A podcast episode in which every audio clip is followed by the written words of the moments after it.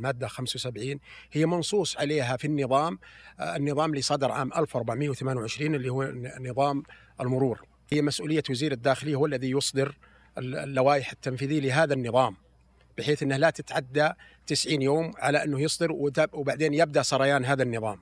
لابد أن يكون أنه مو يبدأ مثلا على طول يصدر من مجلس الوزراء ثم ينفذ يعني مثلا يعطى مهلة وزير الداخلية لأجل أن آه، يمنح لإعطاء هذا النظام آه، لائحة تنفيذية.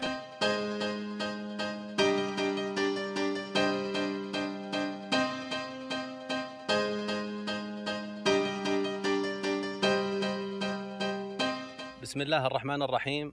أهلا وسهلا بكم في بود كاست مطرقة. نشكر شريكنا الاستراتيجي ريسبي كافيه على دعم بود كاست مطرقة. كما نشكر الراعي الرسمي مكتب بندر البشر للمحاماة والاستشارات القانونية. سنتحدث في هذه الحلقة مع زميلي المحامي والمستشار القانوني الأستاذ أحمد الراشد. سنتحدث في هذه الحلقة عن تعديلات نظام المرور الجديد وسنتطرق إلى المادة الخامسة والسبعون التي تحدثت عن الغرامات وما طريقة استيفائها اتجاه الحكومة. كذلك فيما يخص الرصد الآلي. فنوجه الكلام الآن إلى زميل المهنة الأستاذ أحمد فيما يخص موضوع نظام تعديل المرور. بسم الله الرحمن الرحيم والصلاة والسلام على نبينا محمد. آه لابد أن نتطرق الآن لنظام المرور والمراحل التي آه، تم آه، صيغة هذا النظام ومن تدرج إلى أن وصل إلى آه، عام 1428 وصدر النظام نظام صدر نظام مجلس الوزراء في إنشاء هذا النظام في عام 1428 في يسمى النظام المرور. وهذا من اختصاص الإدارة العامة للمرور هي التي معنية في تنفيذ هذا النظام. فالمادة الخامسة والسبعون الذي صدر فيها تعديل من مجلس الوزراء اللي هو رقم قرار مجلس الوزراء اللي هو رقم 505 في تاريخ 4 9 1443 حصل تعديل على المادة الخامسة والسبعون. المادة الخامسة والسبعون كيف تنص في الأول؟ تنص على أنه هناك تعالج المخالفات. كيف تعالج المخالفات وكيف استحصال هذه المخالفة؟ طبعا الفقرة الثالثة من المادة الخامسة والسبعون قبل التعديل تنص على أنه إذا مثلا آه، تجمعت المخالفات إلى عشرين ألف فمن حق الإدارة العامة للمرور أو بما أو إن الجهة المختصة اللي أيا كانت سواء كانت مرور الرياض أو مرور الشرقية أو ما شابه ذلك هي تتبع هي هي المعنية لأن النظام قال الجهة المختصة هي الجهة المختصة هي المعنية في تطبيق النظام. فهذه المادة طبعا تدرجت عدة مراحل. يعني لا يكون دائما الأنظمة تصدر من مجلس الوزراء فتمر على عدة مراحل. المرحلة الأولى يكون هناك مثلا معاملة مشتملة على برقية آه، سمو وزير الداخلية آه، محالة إلى الديوان الملكي ومن ثم تدرس في الديوان الملكي ومن تحال إلى هيئة الخبراء في مجلس الوزراء وتدرس ثم تحال إلى الأمانة العامة لمجلس السياسة والشؤون السياسية والأمنية ومن ثم تحال إلى المجلس مجلس الشؤون الاقتصادية وتدرس ومن ثم تحال إلى هيئة الخبراء وتحال إلى آه، مجلس الشورى ويصدر فيها قرار في هذه التعديلات. لأن دائما أي تعديل في أي نظام لابد تمر في هذه المراحل. يعني لا يعني كثيرا من الناس أو الذي يجهلون التدرج القانوني هم يعني يفكرون هذه الأنظمة تصدر في شكل تعليمات أو في شكل مثلا أنظمة. فهذه أنظمة يعني لا يمكن يصدر أي نظام إلا بمراحل قوية جدا ومدروسة بدراس بدراسة يعني آه، جميلة جدا. إذا جينا نتحدث عن المادة الخامسة والسبعون فلا بد أن نتحدث عن المادة السابقة وهي المادة الرابعة والسبعون. فهي حددت المخالفات التي يكون عليها الإجراءات التي سنتحدث عنها وهي تعرض سلامة العامة للخطر. فالنظام وضح ما هي المخالفات التي تعرض سلامة العامة للخطر وسنسردها بطريقة موضحة. طيب. أول حاجة تجاوز السرعة بأكثر من 30 كيلو في الساعة على طريق 140 كيلو في الساعة. الحاجة الثانية تجاوز السرعة أكثر من 50 كيلو في الساعة. إذا كانت السرعة المحددة على الطريق 120 كيلو في الساعة. آه النقطة الثالثة هي قيادة المركبة تحت تأثير مسكر أو مخدر أو عقاقير محذرة من القيادة تحت تأثيرها. طيب. رابعا قيام بأعمال الطرق قبل التنسيق مع الإدارة تجاوز الإشارة المرورية قيادة المركبة باتجاه المعاكس لحركة السير. كذلك زيادة أبعاد الحمولة المنقولة للمركبات فيما يخص نقل الشحن وغيرها. التجاوز في المناطق التي يمنع فيها التجاوز فهي محددة في النظام. طبعا المادة الخامسة والسبعون تحدثت عن حق الاعتراض فإذا شخص خالف الأنظمة التي تحدثنا عنها قبل قليل فلها الحق في الاعتراض على هذه المخالفات في مدة أقصاها 30 يوما من تاريخ تبليغه بموعد الرسالة.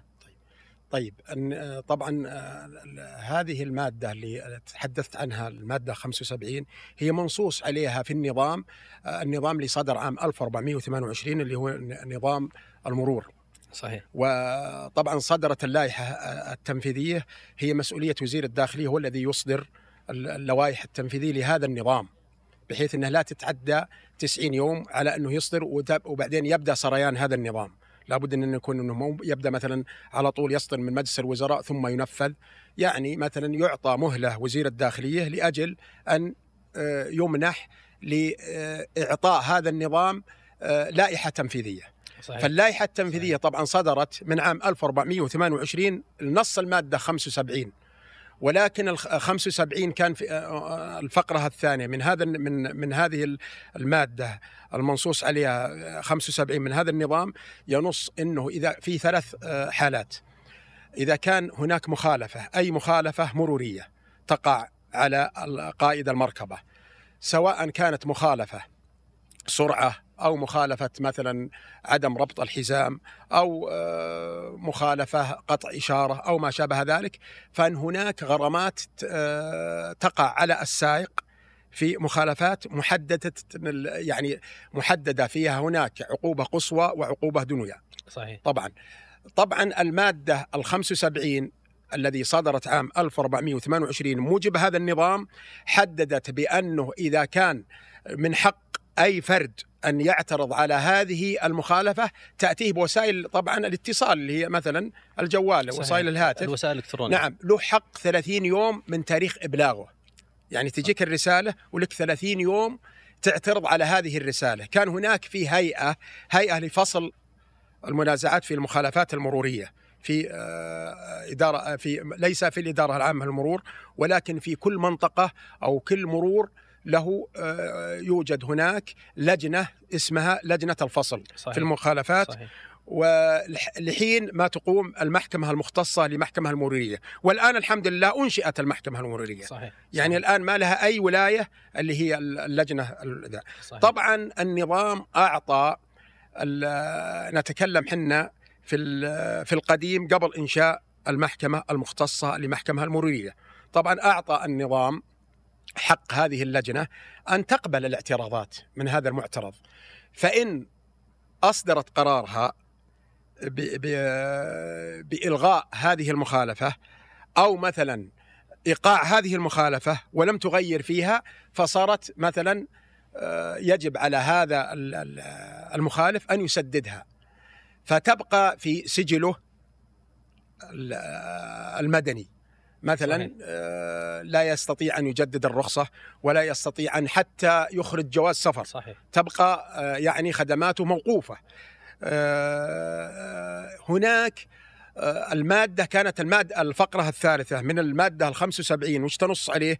تنص مثلا إذا لم يقبل اعتراضه أو إن المحكمة حتى أنه النظام يعني تعرض للمحكمة لكن لم تنشأ المحكمة إلا في عهد قدي- قريب يعني لم تنشأ إلا من سنة أو. سنتين هي المحكمة المرورية المحكمة المرورية صحيح. فهناك طبعا صار هناك تنازع حتى اختصاصات بين المحكمة المرورية وبين ديوان المظالم هل هذا القرار الصادر من اللجنة لجنة لجنة المنازعات في المخالفات المرورية هل هي تخضع لديوان المظالم أو تخضع للمحكمة المختصة صحيح. المحكمة المرورية الحد الآن فيه إيش مرحلة آه، يعني آه، تنقلات بين هذه المحكمتين صحيح. فالنظام واضح وصريح أعطى هذه الصلاحية المحكمة المرورية اللي هي. المحكمة المختصة لكن المحكمة بعد, المرورية بعد مضي 30 يوم من تاريخ الاعتراض نعم إذا سواء مضي سواء قبل أو رفض أو أو إن المحكمة. أصدرت بتخفيض حتى بالضبط، لها المحكمة بالضبط. ترى المحكمة لها حق أنها تخفض أو إنها مثلا تقلل من هذه ال- المخالفة لأن المحكمة لها سلطة مستق... لها م- سلطة يعني مطلقة ترى صحيح. المحكمة. يعني النظام أعطى محكمة المحكمة المرورية سلطة مطلقة في تخفيض أو إلغاء هذه المخالفة. بالضبط. إذا كان العذر المقدم وجيه ومنطقي ومقبول لدى المحكمة. لكن إذا مرت ال 30 يوم يوجد 15 يوم تاريخ سداد المبلغ. فإذا قبل الاعتراض كان بها. نعم. اذا لم يقبل الاعتراض فعندك 15 يوم لكي تسدد هذا المبلغ. وإذا خفض المبلغ زي ما ذكرت فبرضه موجود 15 يوم. ممتاز. في نفس ال 15 يوم هذا إذا ما عندك القدرة المالية في سداد المبلغ خلال هذه المدة فبإمكانك تقدم طلب 90 يوم. امهال بمدة 90 يوما. فبرضه من سمات ومزايا النظام الجديد أن لك الاحقيه ان تقدم بطلب سداد المبالغ الغرامات المالية عن طريق دفعات شهرية فمثلا إذا اجتمعت المخالفات قدرها 3000 سواء قطع إشارة أو عكس السير أو مخالفات جوهرية وترتب عليها أشياء كبيرة فبإمكانك تقدم طلب لدى الجهة المختصة وبناء عليها يسدد المبلغ عن طريق دفعات شهرية. طيب. ف... آه، النظام آه، آه، النظام ال- ال- ال- ال- المادة ال 75 طبعا لم تعدل بالكامل هي عدلت الفقرة الثالثة فقط من هذا النظام. صحيح. الفقرة الثالثة وش تنص عليه من المادة 75 تنص على أنه إذا مثلا وصل المبلغ عشرين ألف فما فوق فمن حق الإدارة المختصة أو الجهة المختصة اللي هي المرور أو إدارة المرور أن ترفع هذا إلى المحكمة المختصة. صحيح. وتطالب هذا. المخالف بدفع هذا المبلغ ويصدر حكم من المحكمة المختصة اللي هي المحكمة المرورية بإلزام هذا المخالف بتسديد الأداء أو وإن صدر حكم يحال إلى محكمة التنفيذ فيبدأ تنفيذ الحكم. لكن التعديل التعديل اللي عدل اللي في عام 1443 اللي هو قرار مجلس الوزراء 505 الذي عدلت فيه هذه الفقرة ألغيت أن يحال إلى المحكمة المختصة. فعالجت كيف عالجت هذه الفقرة؟ بأنه يكون هناك آه، بأن هناك يكون اتفاق بين وزارة العدل صحيح. وبين وزارة الداخلية وبين وزارة المالية وبين ديوان المظالم يكون هناك آلية معينة بأنه يحال المخالف بأنه يقص يحال ال- ال- مثلا هذه المخالفة تحال إلى الب- البنك المركزي ويقص من مستحقاته المالية صحيح. بدون ما يحال إلى صحيح. المحكمة المختصة أول كانت ال- المادة تعالج هذا الوضع يقول لك أن الجهة المختصة تحيل إلى المحكمة المختصة بالضبط. الآن ألغي هذا الإحال إلى المحكمة المختصة الآن يقص مباشرة بس لم تصدر الآلية الآن من هذه الجهات اللي هي وزارة الداخلية ووزارة العدل ووزارة المالية والبنك المركزي. صحيح. حد الآن لم تجتمع هذه الجهات وتتخذ قرار وآلية معينة لقص أو مثلا لحسم هذه المستحقات المرورية. صحيح. وهذا السبب ال- ال- اللي خلى الأنظمة اللي في السعودية لم تطبق بحذافيرها ألا وهي توضيحات والنقاط التي ستسلكها وزارة الداخلية ووزارة العدل ووزارة المالية والبنك المركزي فيما يخص استقطاع المبالغ المالية. نعم. آه، نتطرق إلى ال- التسعين يوم اللي ذكرتها. التسعين يوم طبعا هذه إذا رفضت المحكمة آه، اعتراض. طبعا هنا هنا في صدد محكمة الآن مختصة. آه، ليس في اللجنة صحيح. اللي كانت آه، موجودة في في أقسام المرور.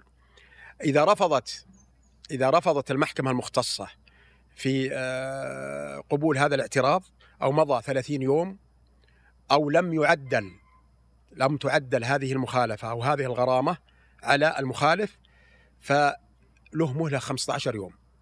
ال 15 يوم هذه إذا لم يطلب أو يقر بهذا المبلغ آه، مثلا أقر خلال خلال ال 15 يوم أعطاه النظام خلال 15 يوم أن مثلا تقبل بهذا القرار وتعترف على نفسك بأن هذه المخالفة عليك صحيح. ولكن تطلب مهلة 90 يوم. صحيح. تطلب من ال- الجهة المختصة من هي الجهة المختصة؟ إدارة المرور. تطلب منهم أن يعطونك مهلة 90 يوم وتسددها. تسددها هذا اعتراف طبعا منك لأنك لازم تكتب إقرار. صحيح. إقرار تكتب لديهم أو تكتب عن طريق الجهاز إقرار معت... اعتراف منك أن هذه المخالفات عليك لكن صحيح. أطلب مهلة 90 يوم على أساس تسددها. إذا مضت ال 90 يوم مباشرة ترفع هذه المعاملة إلى البنك المركزي ويحسم من حساباتك المصرفية. اللي هو قصدك؟ مباشرة بدون أي محكمة. اللي هو الحجز والتنفيذ الحجز فيما يخص موضوع بدون محكمة. بدون لا محكمة. مختصة لمحكمة المروريه صحيح. ولا حتى صحيح. محكمة التنفيذ. أنت تعرف دائما ما يطبق هذا الأحكام ما تطبق هذه الأحكام إلا إذا صدر فيها حكم شرعي صحيح. من قبل المحاكم ثم ونفس- يحال إلى محكمة التنفيذ ويبدأ آه بالضبط. تطبيق آه تطبيق آه هذا الحكم. بالضبط. ونفس المادة ال 75 التي تحدثنا عنها نصت كذلك بأنه يجوز تخفيض قيمة الغرامة المرورية بنسبة لا تتجاوز 25% من قيمة الحد الأدنى لها. ممتاز. وذلك وفق الضوابط المذكورة في اللائحة. ممتاز. فبإمكان الشخص إذا كانت المخالفة أو الغرامة مبلغ كبير بإمكانه يقدم طلب ويذكر الأسباب الوجيهة التي خلته يطالب بهذا الطلب وبناء عليها راح ينقص من المبلغ ما قدره 25% كحد أدنى طبعا لم آه تقوم الجهة المختصة المعنية في النظام. بوضع آلية أو ضوابط لهذه ال- اللي ذكرتها لم يتم سريان هذا. للأسف يعني إحنا نتمنى إنه مثلا اللي اللي عنده مثلا مخالفات كبيرة يعني تفوق فيه ناس تفوق على المئة ألف ريال مخالفات. يعني هو يتمنى أنه يطيح منه 25 ألف ريال ويبقى 75 ألف. يقول أنا ما عندي مانع أدفع ال 75 ألف ريال على أساس أنه ما يكون هناك عندي آه، صحيح يعني وقف خدمات. صحيح. والوقف الوقف الخدمات هذه كبيرة نقطة لكن. للأسف لم لم الان لا, لا لم تقوم أي جهة الآن بوضع هذه الآلية، لم تطبق، لم يطبق بالضبط. والآن لل- للأسف إنه مضى على هذا التعديل مضى عليه سنة كاملة، يعني في رمضان اللي عام 1444 مضى عليه سنة كاملة يا أخي، لماذا لم ينفذ هذا التطبيق؟ وكثير من الناس وكثير من المخالفين يتمنون أن مثلا يسقط عليهم 25% حتى يسدد 75%. بالضبط. ويرتاح. وهذه مصلحة الطرفين مصلحة طال عمرك الإدارة العامة للمرور ومصلحة المواطن المتضرر صحيح. أو المخالف. صحيح. أنا عندي يا أستاذ خرف عندي بعض ال- التعليقات في الحوادث المرورية. ممكن أتطرق لها. تفضل.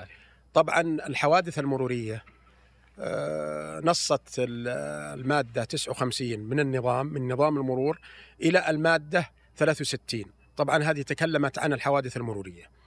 في هناك كيف يعني ينقسم الحادث المروري حادث مروري بسيط وحادث مروري جسيم. صحيح. الله يكفينا شر الجسيم.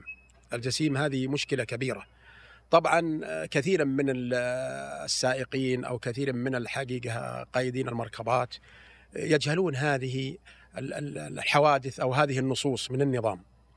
فطبعا الحادث الجسيم هو الذي يحدث منه تلفيات في الأعضاء أو وفاة لا قدر الله. طبعا آه، كيف يصدر هذا الحادث الجسيم؟ أما أن يكون طبعا تطرقت له المادة الفقرة الأولى والفقرة الثانية ووضحت ما هو كيف يحدث هذا الحادث الجسيم. صحيح. والذي ينتج عنه وفاة لو قدر الله. إذا كان الرجل مثلا في حالة تأثير سكر مثلا يقود مركبته وهو في حاله في حالة سكر فهذا ينطبق عليه أشد العقوبة. إذا مثلا تعرض إلى إذا مثلا تعرض شخص إلى وفاة لا قدر الله.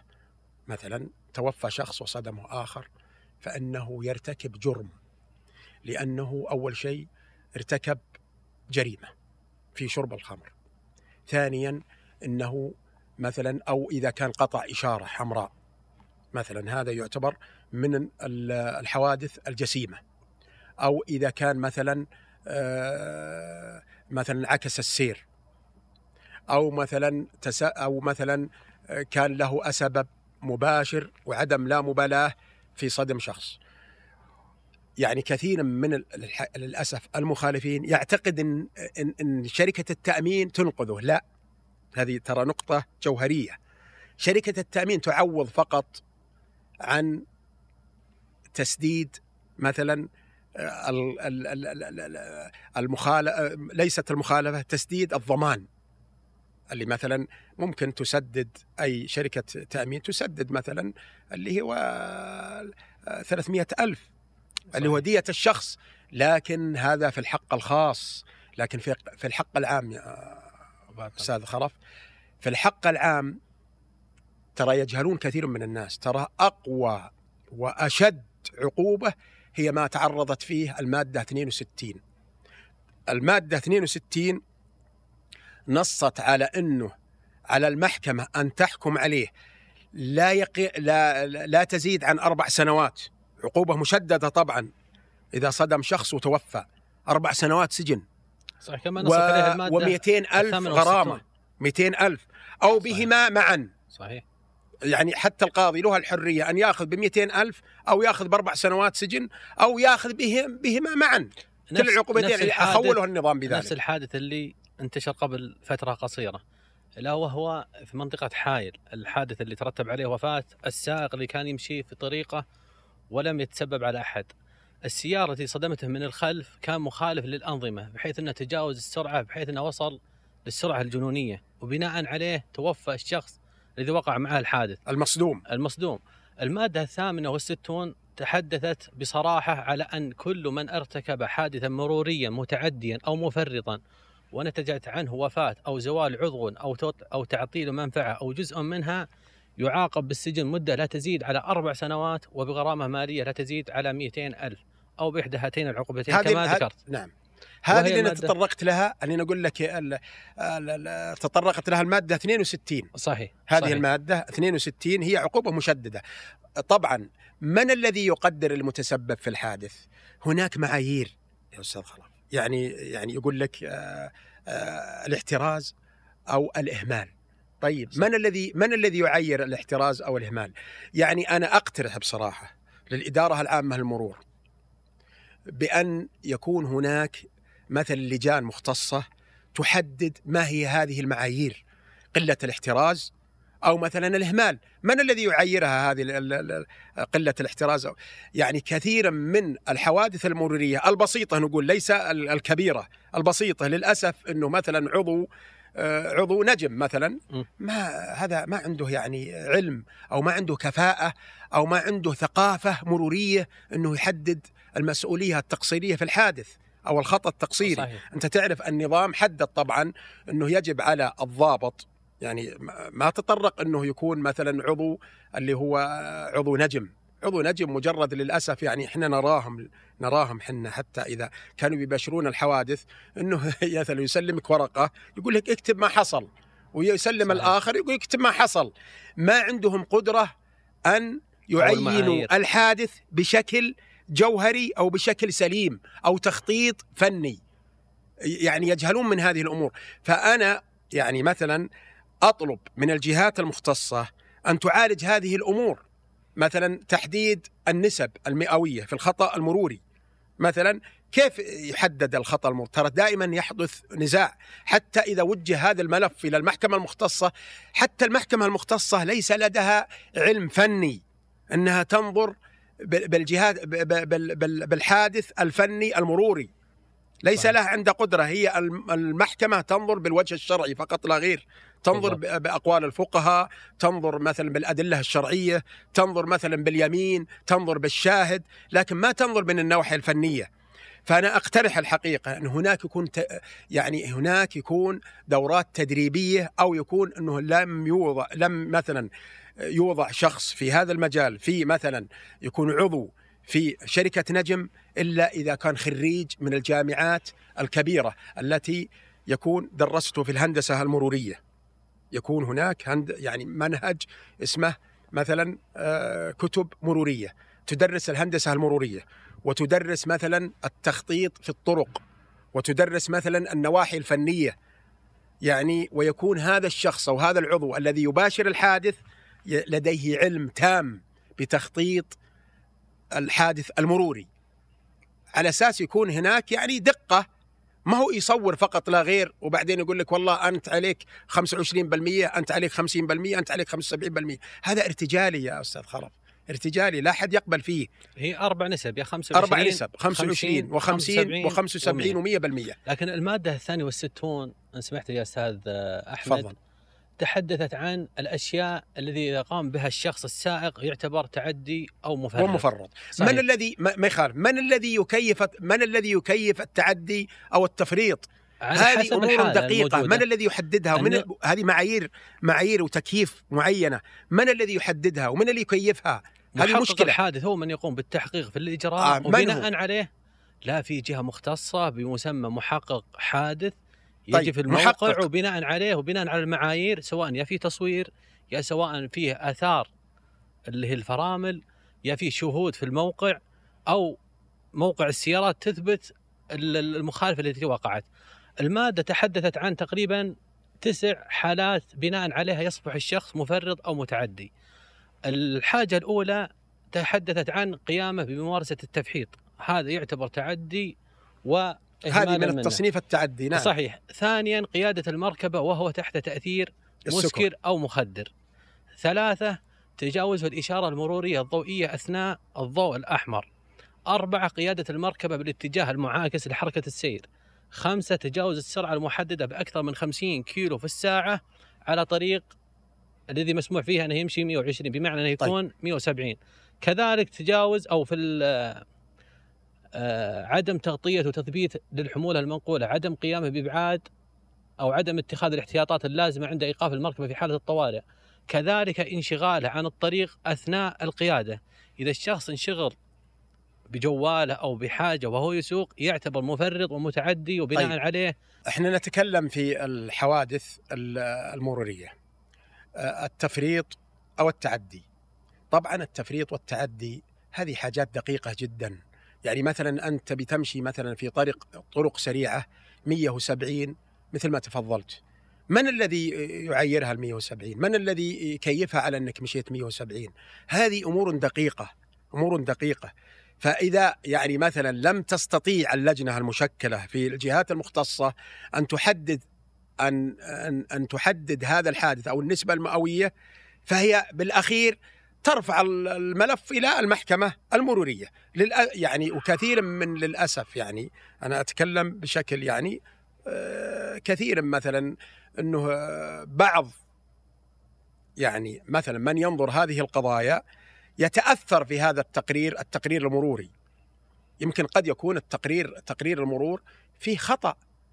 يعني ما هو 100% تقرير المرور. صحيح. وعلى هذا الأساس فأنا- فيه لجنة مشكلة من ثلاث أشخاص من معنيين. ثلاث أعضاء. ثلاث أعضاء فينظرون للحالة وبإمكانهم وهم عندهم طبعا المعايير وعندهم المقاييس وعندهم محضر الحادث فبناء عليه يشوفون الاعتراض الذي قدمته فإذا كان وجيه تغيرت النسبة. طيب وإذا كان غير وجيه فهم على ما هم عليه ويحولونها للمحكمة ينظرونها شرعا. ألا وهي المحكمة المرورية. طيب.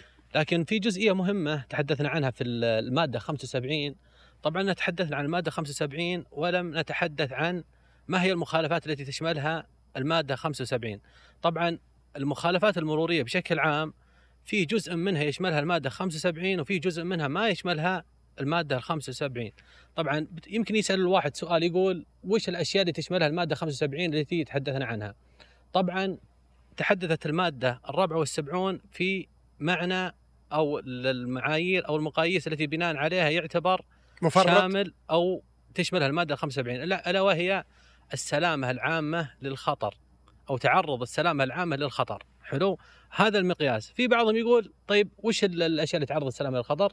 نفس الأشياء اللي تحدثنا عنها اللي هي تجاوز السرعة انعكاس السير أو ما شابه هذه الأمور. لكن فيه مخالفات مرورية عن السرعة وبحيث إنها تكون السرعة مثلا الطريق 120 كيلو وهو ماشي 130 140 فما يشملها نص المادة 75 ويؤخذ عليها أو يعمل معها على أنها النظام السابق. فلا توقف خدماته ولا يسحب من حساباته البنكية ويعامل كمعاملة النظام السابق لكن المادة 75 تحدثت فقط عن تعرض السلامة العامة للخطر فإذا كان عندك تعليق ولا حاجة يا طيب. السلامة العامة للخطر آه، مثل ما تفضلت لك يعني السلامة من الذي يكيفها؟ السلامة يعني مثلا ممكن ينكر الشخص ال- القائد المركبة يقول أنا ما عرضت مثلا السلامة للخطر. من الذي يكيف؟ هذا هناك لابد أن يكون هناك لجنة تحقيق في الجهة المختصة. لجنة التحقيق هنا هناك من ضابط وأفراد ويتم التحقيق ما هذا إذا كان هن- هناك حادث جسيم. أما إذا كان هناك حادث بسيط أو مثلا هذه دائما يعني ما تؤخذ في البال. مثلا إذا كان مثل ما تفضلت إن طبعا نص النظام إذا كانت مدة الشفاء لا ترتقي إلى 15 يوم لأنه بعد ال 15 يوم تعتبر هذه من ال- القضايا الجسيمة يعني. صحيح. إذا كان هناك تقرير طبي أو أصيب الشخص في حادث مروري ومدة الشفاء 15 يوم فما آه، زادت عن ال 15 يوم فهذه تعتبر من الحوادث الجسيمة. فلعلمك ترى آه، حددت المادة 62 المادة 63 على أنه يعاقب آه، في سنتين سجن. يعاقب ترى. صحيح. يعني لا يفكرها بسيطة حتى إذا كان استهتر في القيادة مثلا أو أصيب شخص في الحادث مثلا مدة الشفاء آه، تزيد عن ال 15 يوم أو أو تصل إلى 15 يوم أنه يسلم وفقط أنه يتسامح مع الشخص الذي صدمه أو يصيب. لا هناك حق عام هناك. سنتين سجن. سنتين سجن وغرامة مئة ألف ريال. تعتبر هذه من القضايا الجسيمة. يوجد اعتقاد عند السائقين إنه إذا أمن تأمين شامل ولو خالف الأنظمة فإن التأمين يشمل كل حاجة. لا لا ما يشمل. هذه نقطة التأمين- جوهرية. صحيح. هذه اللي التأمين- ذكرتها أنا قبل شوي. التأمين يشمل فقط الحقوق الخاصة. أما الحقوق العامة اللي تحدثنا عنها في النظام نعم، كمخالفات النظام. أو غرامات فيتحملها هو شخصيا والتأمين ما يشملها هذا الشيء. بالضبط. لماذا؟ بسبب لهذا. التفريط بسبب السرعة الجنونية أو عكس السير أو ما شابه هذه الأمور. تفضلت لك أنا قبل شوي. إنه في ثلاث حالات. في ثلاث حالات. إذا مثلا آه، مرت هذه الحالات بدون أن تعالج هذه ال- المخالفة فيحال إلى آه، إلى إلى مثلا البنك المركزي ويقص من حساباته بدون أي محكمة. صحيح. أول كانت ال ال ال ذا يحال إلى المحكمة. الآن ألغيت مسمى المحكمة المختصة فعلى طول يقص من حساباته. يعني يعتبر سند تنفيذي. صحيح. يعتبر هذه المخالفة سند تنفيذي. إذا مضى عليها 90 يوم أو إذا مضى عليها 15 يوم. إذا إذا لم يطلب مهلة فيعتبر سند تنفيذي. صحيح. مباشرة بدون أن يحال إلى محكمة التنفيذ. صحيح. مباشرة سند صحيح. تنفيذي. صحيح. ال- المادة 60 تحدثت عن أنه يعد الحادث المروري الموجب للمسؤولية إذا نتج عن ثلاث أشياء. الأولى هي الإهمال الثانية قلة الاحتراز الثالثة عدم مراعاة الأنظمة. نفس النظام وضح النقاط هذه فماذا ذكر في موضوع الإهمال؟ الإهمال ذكر أن ترك عمل كان يجب فعله أو الامتناع عن اتخاذ فعل يوجب الحذر والاحتياط ولم ولو اتخذ ذلك الفعل لما وقع الحادث المروري. هذا معنى الإهمال. طيب وش تكييف الم- ميخال خلينا نتكلم في كلمة الإهمال. صحيح. من الذي يكيف هذا الإهمال؟ الوقائع. وما هي الوقائع؟ الوقائع من اللي يخطط هذا الحادث؟ إحنا مثل ما. تفضلت لك يجب أن يكون هناك مهندسين على مستوى عالي. درسوا هندسة المرور. أنا ما بي طال عمرك اللي يحدث هذا الحادث اللي هو نجم. لا أنا أبي مهندسين درسوا هندسة المرور وعرفوا أبعاد آه، الحوادث صحيح. وقرب الحوادث وما هو وما هو تكييفهم. فيعطون تقريرهم الفني إلى رجل المرور. صحيح. رجل المرور يتم بعد هذا التقرير الفني بعدها يتم التحقيق مواجهه هذا المتسبب في. الحادث. صحيح. يواجهونه في هذا التقرير الفني يعني يجب أن يكون هناك مرحلتين مرحلة تحقيق فني ومرحلة تحقيق آه، جنائي. صحيح. في هذا الوا... في هذه لكن لو الواقعة تريد- لو جينا نتحدث عن الإهمال أو مثال لمعنى الإهمال فأتوقع أن أقرب مثال الشخص الذي يمسك جواله في طريق سريع فهذا يعتبر مهمل بناء على هذا التعريف. طيب وش يثبت لك إنه مسك جواله؟ هذا ال- السؤال وش يثبت؟ ال- المعطيات أو تصوير أو ما في تصوير يعني من أو الكاميرا شهود. إذا كان أصلا ال- هذه الكاميرات هو طبعا في كاميرات غير آه، الموجوده اللي تلتقط ال- الحزام الأمان. يعني فيه كاميرات لكن قد يكون إنها ما تضح في آه، مسكة الجوال مثلا. صحيح. مثلاً. الآن الآن لو في شخص في طريق تقريبا ما هو بالدائري طريق فرعي عادي ممتاز وهذا حادثة قد وقفت عليها واطلعت عليها. كان الطريق آخر الليل الساعة 2 ويوجد شركة ماسكة موضوع آه، الأشجار والزراعة فيما يخص الشارعين. فهم واقفين في السريع وحاطين علامات الإضاءة لكي الناس يتخذون الحذر. أحد الزملاء كان ماسك الطريق السريع ورافع الجوال ويتحدث فيه. فما توقع إلا السيارة قدامه وتسبب بحادث ونتج عن هذا الحادث إصابات شنيعة كان شخص من الجاليه المصرية. إخواننا المصريين. ف ثبت إنه ماسك الجوال؟ ثبت. ثبت؟ ثبت. بإيش بالاعتراف؟ لا. أول ولا بالتصوير؟ أول حاجة سلمك الله إن طريقة الحادث كان الطريق فاضي. ولو إن الشخص أقل تركيز راح يشوف الإضاءات وراح يشوف كل حاجة. يعني قلة احتراز. قلة الاحتراز. وهذا اللي نبغى نتحدث عنه اللي هو النقطة الثانية اللي هي قلة الاحتراز. قلة الاحتراز تحدثوا عنه أو فسروه بجملة بسيطة وهو ارتكاب فعل خاطئ يدل على قلة التبصير وعدم تقدير النتائج فإذا كان الطريق فاضي وفي سيارة تبع شركة حاطة الإضاءات وحاطة وسائل السلامة وانت جيت وصدمتهم مباشرة هذا يدل على نقطتين عدم لا مبالغة يا إهمال يا قلة احتراز. كذلك النقطة الثالثة تحدثت عن عدم مراعاة الأنظمة. وش الأنظمة اللي تحدثت عنها؟ هي الأنظمة التي فيما يخص السرعة، فيما يخص الدخول من الشارع رئيسي إلى شارع فرعي، فعدم احترام الأنظمة هذه كلها تقع المسؤولية على الشخص المتسبب. فالنظام وضحها الإهمال، قلة الاحتراز أو عدم مراعاة الأنظمة، في هذه الحالة يعتبر الشخص مسؤول عن ما قام به.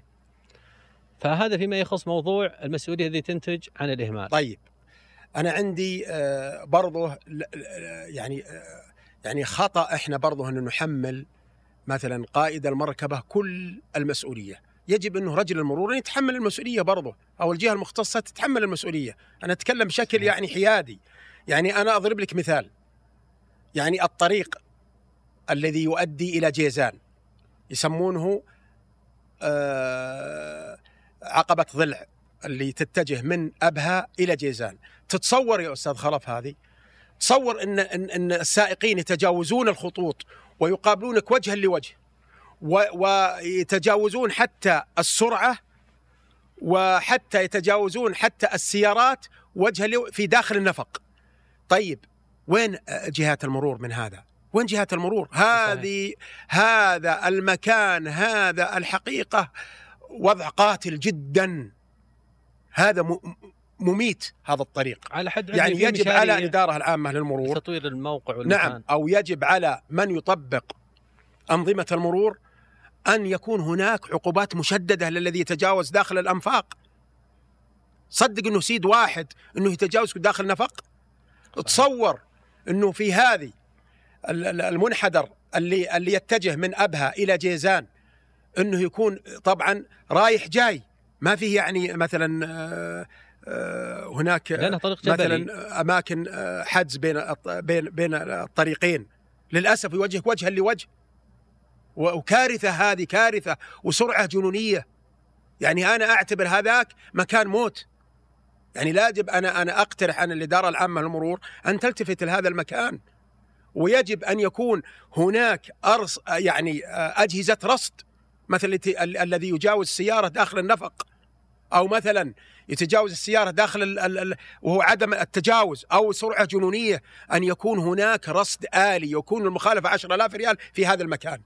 أنا صحيح. أقترح أن يكون هناك 10000 ريال في داخل المكان. ترى ولعلمك وإن تعرض أي شخص لحادث مرور وماسك طريقه وتعرض لوفاة ال- لا قدر الله أو تلفيات في أحد أعضائه يحكم عليها القاضي هذا نص النظام يحكم عليها القاضي أربع سنوات سجن. وهذه ما تدخل ترى من ضمن التأمين. صحيح ما تدخل هذه حقوق عامة ليست حقوق خاصة بالضبط يعني وما بالك إذا كان هناك أسرة في هذه المركبة تجنى عليها فهذا يعتبر قاتل الذي يتجاوز داخل الأنفاق أو يتجاوز داخل مثلا ال- الطرق بسرعة جنونية. أنا أعتبره قاتل هذا. صحيح قاتل صحيح. جدا ومستهتر. و وليس أعطيه مثلا المسؤولية هو لوحده. أنا ألوم الحقيقة رجال المرور. المفروض يضعون أجهزة رصد آلي ويشددون في العقوبة في هذه الأماكن. اللي واحد من الزملاء صدم شركة أو ت- شاحنة تخص شركة من الخلف ونتج عن هذا الحادث إصابات بليغة للشخص المصري كان الله في عونه فالمعاملة حولت للمحكمة والقاضي بعد ذلك حول تقرير المستشفى إلى مقدري الشجاج لتقدير الإصابات الذي نتج عن هذا الحادث. طبعا زميل اللي نتحدث عنه لحقته المسؤولية 100% ليه؟ لأنه يا أنه مهمل يا أنه قل احتراز، الطريق كان فاضي آخر الليل. فدليل هذا على أن الشخص كان يستخدم جوال أو أن تركيزه مرة قليل. فمقدري الشجاج حكموا أو قدروا التعويضات التي تخص المصري ب 2 مليون ريال. يمكن واحد يقول طيب دية المسلم 300 ألف صحيح لو أن المصري توفى فتكون الدية 300 ألف لكن بما أنه حي وعنده هذه الإصابات البليغة الذي هو شلل ما عاد يقدر يمارس أعمال التي كان يمارسها أول من ضمنها الرياضة أو ما شابه هذه الأمور فالمحكمة تقدر كل إصابة على حدة وبناء عليها قدرت الحادث اللي تسبب فيه أحد الزملاء ب 2 مليون ريال. فللأسف الفترة الذي وقع فيها الحادث لم يكن مؤمن فجت المطالبة عليه هو شخصيا بدفع مبلغ 2 مليون ريال لإحدى إخواننا المصريين. ففي نصيحة ودي أوجهها لسميع لجميع الذي يسمعنا في هذا الحلقة. أن موضوع التأمين موضوعه مهم جدا. مع أن توجه الدولة قريبا أن معظم السيارات لابد أنها تكون مؤمنة. وهذه لمصلحة الشخص نفسه. لأن وقفنا على حوادث مرورية نتج عنها وفيات وما شابه هذه الأمور فشملها التأمين. ولولا وجود التأمين في هذه الحالة كان المطالبة عليه شخصيا. فتأمن بألف ريال بألف وخمسمية بألفين تأمن نفسك لمدة سنة كاملة. أنا أتذكر قد مر علينا موضوع في المكتب وهذا واحد من إخواننا القطريين دخل السعودية وأمن تأمين تقريبا قيمته 50 ريال لمدة يومين ريال. أمن ب 50 ريال لمدة يومين. فوهو داخل من جهة الشرقية وهو بيرجع لديرته. فصدم في باص موجود فيه تقريبا خمس أشخاص مصريين آه، نتج عن هذا الحادث وفاة ثلاث أشخاص وإصابة اثنين فلك أن تتخيل انه المفروض يدفع مبالغ مالية قدرها أكثر من المليون ريال على الإصابات اللي سواها لأن الخطأ جاء عليه 100% لكن بما أنه مؤمن وهو داخل للسعوديه لمدة يومين فالتأمين شمل هذا الشخص وبناء عليها التأمين هو الذي دفع هذا المبلغ. فنحرص ونؤكد أن وجود التأمين على الشخص أو على قائد المركبة يحميه بعد الله سبحانه وتعالى من أشياء كثيرة.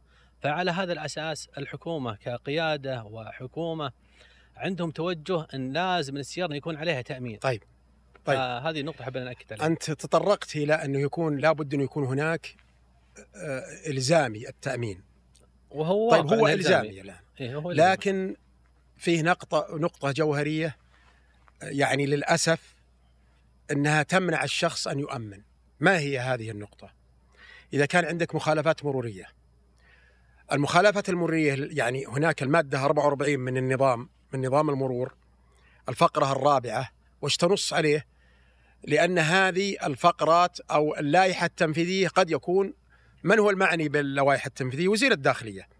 قد يكون هناك يعني مثلا خطأ من هذه اللائحة التفسيرية.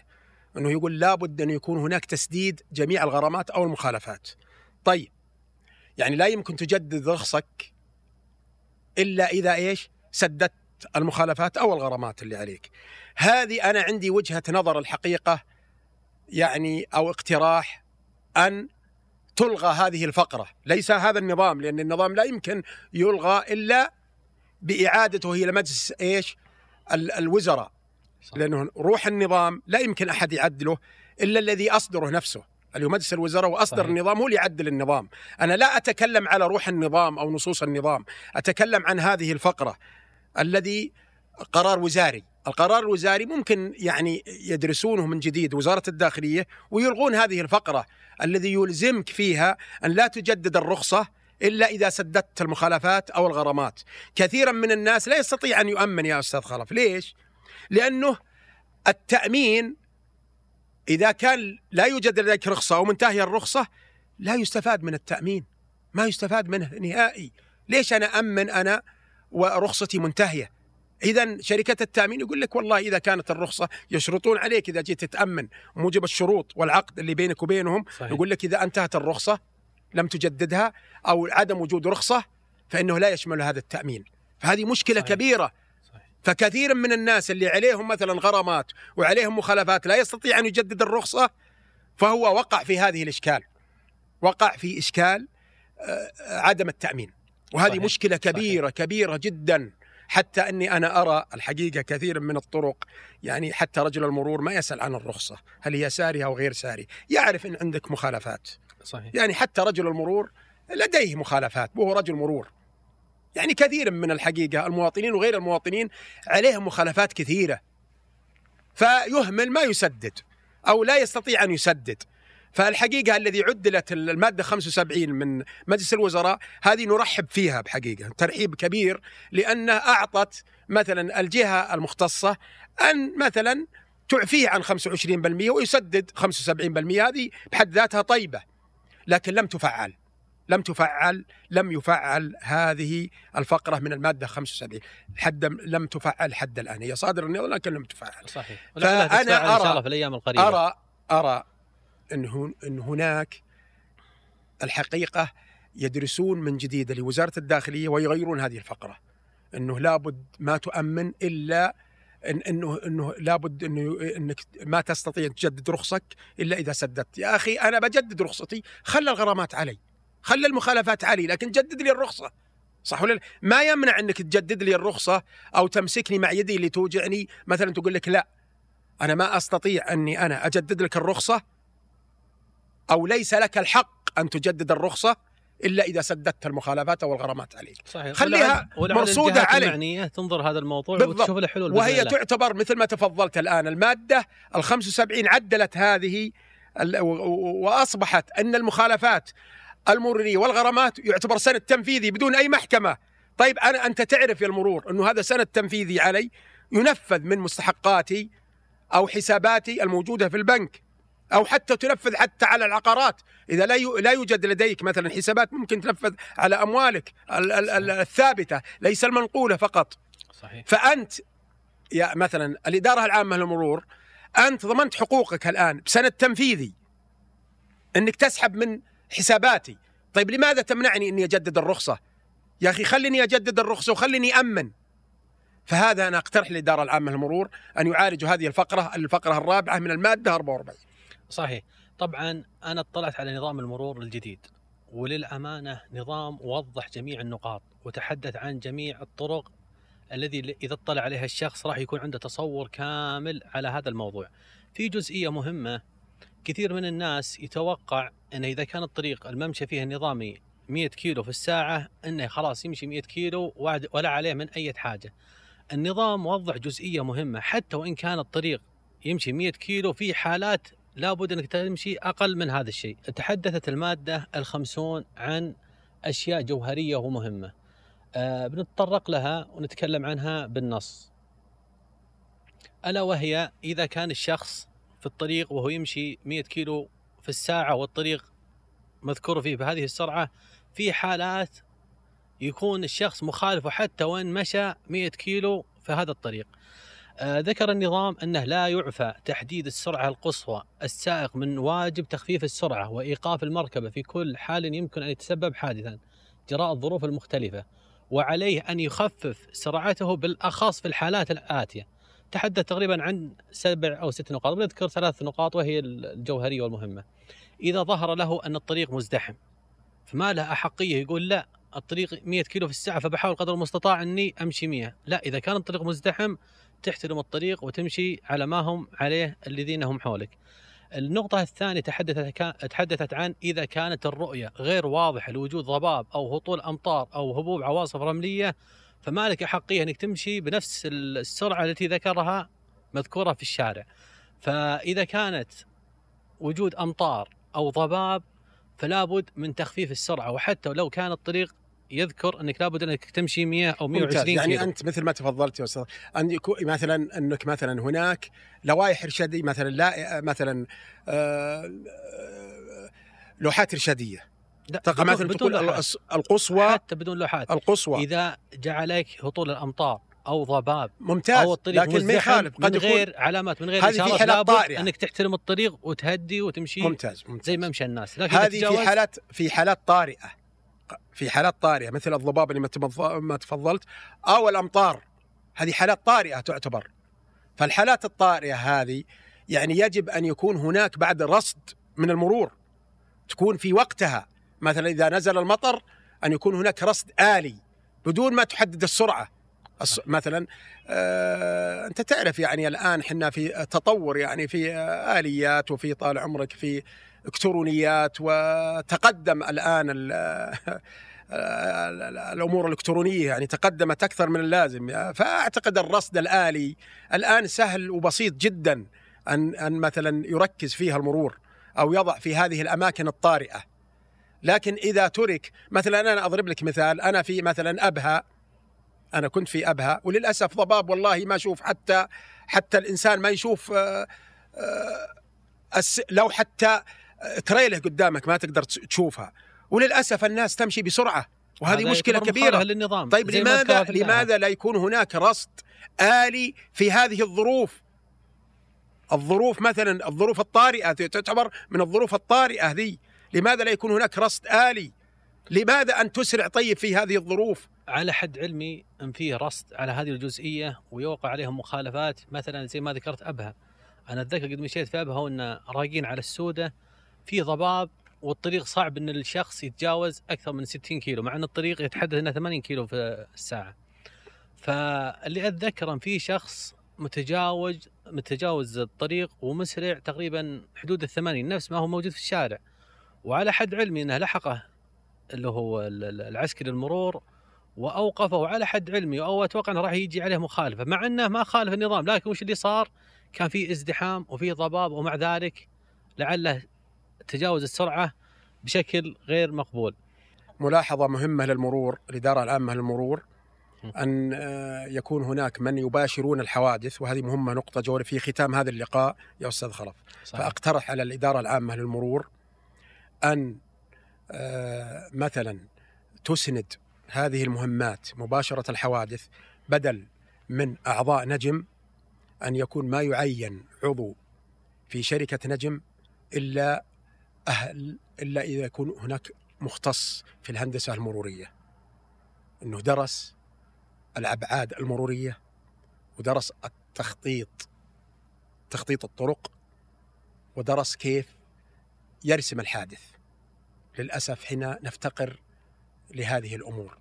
يعني كثيرا من أعضاء أو مباشري الحادث من شركات نجم غير مؤهلين يا أخي. وليس ما عندهم أي مثلا قدرة في تخطيط الحوادث. مجرد إنه يسلم لك ورقة يسلم للطرف هذا الصادم ورقة والمصدوم ورقة.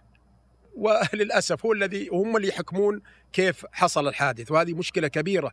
إحنا نرى وأتوجه الحقيقة للجهات المختصة أو الجهة المختصة المعنية في تطبيق هذا النظام تطبيق نظام المرور أن يختاروا ذو ال- ال- ال- ال- ال- الكوادر الفنية ال- الذين يتخرجوا من الجامعات الكبرى الكليات كليات الهندسة فأقترح بهذا بصراحة صحيح اقتراح طيب ف- وجميل ولعلهم ان شاء الله ياخذونه نعم. بعين الاعتبار. هذا هو كذلك في جزئية مهمة ودي أتحدث لها وأتطرق لها.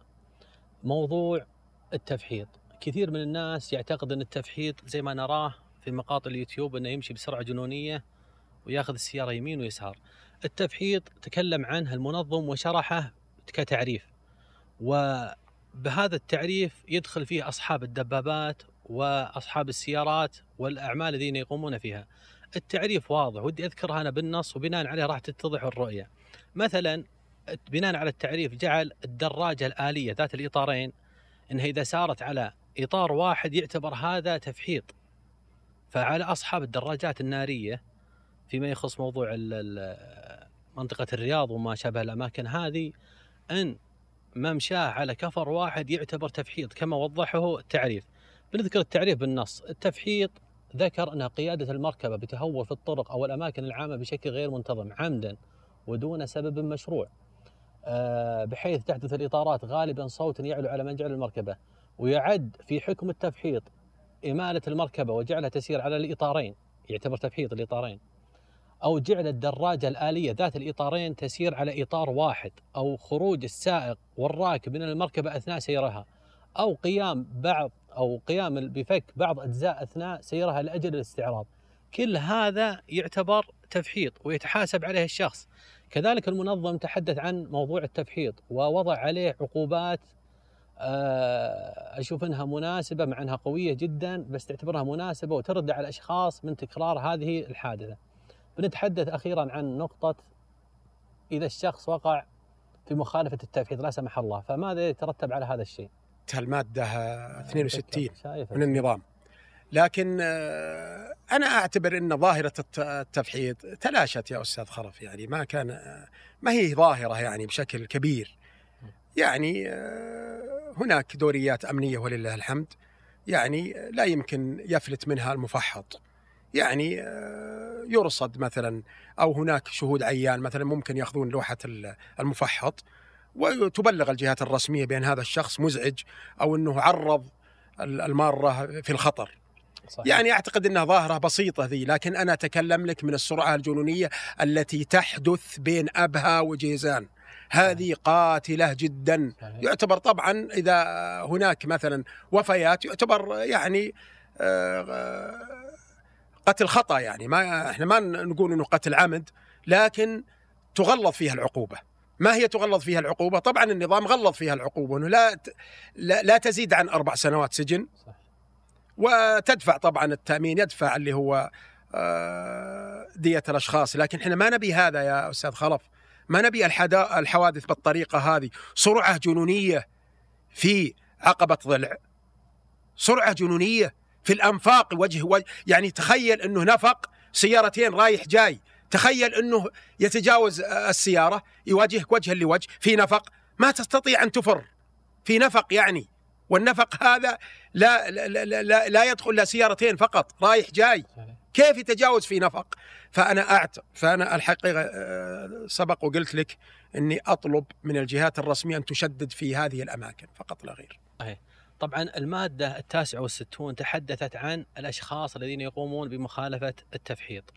وذكروا العقوبات بالنص أولا في المرة الأولى حجز المركبة 15 يوما وغرامة مالية مقدارها 20 ألف ريال. ومن ثم يحال إلى المحكمة المختصة للنظر في تطبيق عقوبة السجن في حقه. اثنين في المرة الثانية حجز المركبة لمدة شهر وغرامة مالية مقدارها 40 ألف ريال. ومن ثم يحال إلى المحكمة المختصة للنظر في تطبيق العقوبة في حقه. في المرة الثالثة حجز المركبة وغرامة مالية مقدارها ستون ألف ريال ومن ثم يحال إلى المحكمة المختصة. آه، طبعا في حال تكرارها كل مالها تغلظ العقوبة. فأخيرا نشكر سعادة المحامي والمستشار القانوني الأستاذ أحمد الراشد على ما قدمه من محاور ومن معلومات جوهرية. وأنا أشكر الحقيقة الفريق الذي قدمنا في هذا اللقاء وهي مصلحة عامة وثقافة عامة وتطرقنا إلى هذه الأنظمة. آه، فالحقيقة الأنظمة هي جدا ممتازة ولم تصدر إلا آه، عن طريق مراحل درست آه، أعلى في أعلى المستويات والحمد لله والشكر. ولكن نطلب تطبيقها ونطلب مزيدا من العقوبات في مثل ما تفضلت لك في هذا الطريق اللي بين أبها وبين جيزان. السلام عليكم. ونتمنى إن شاء الله من الجهات المعنية أخذ الكلام اللي ذكرته بعين الاعتبار ووضع حلول لها وبإذن الله راح تنحل الأمور.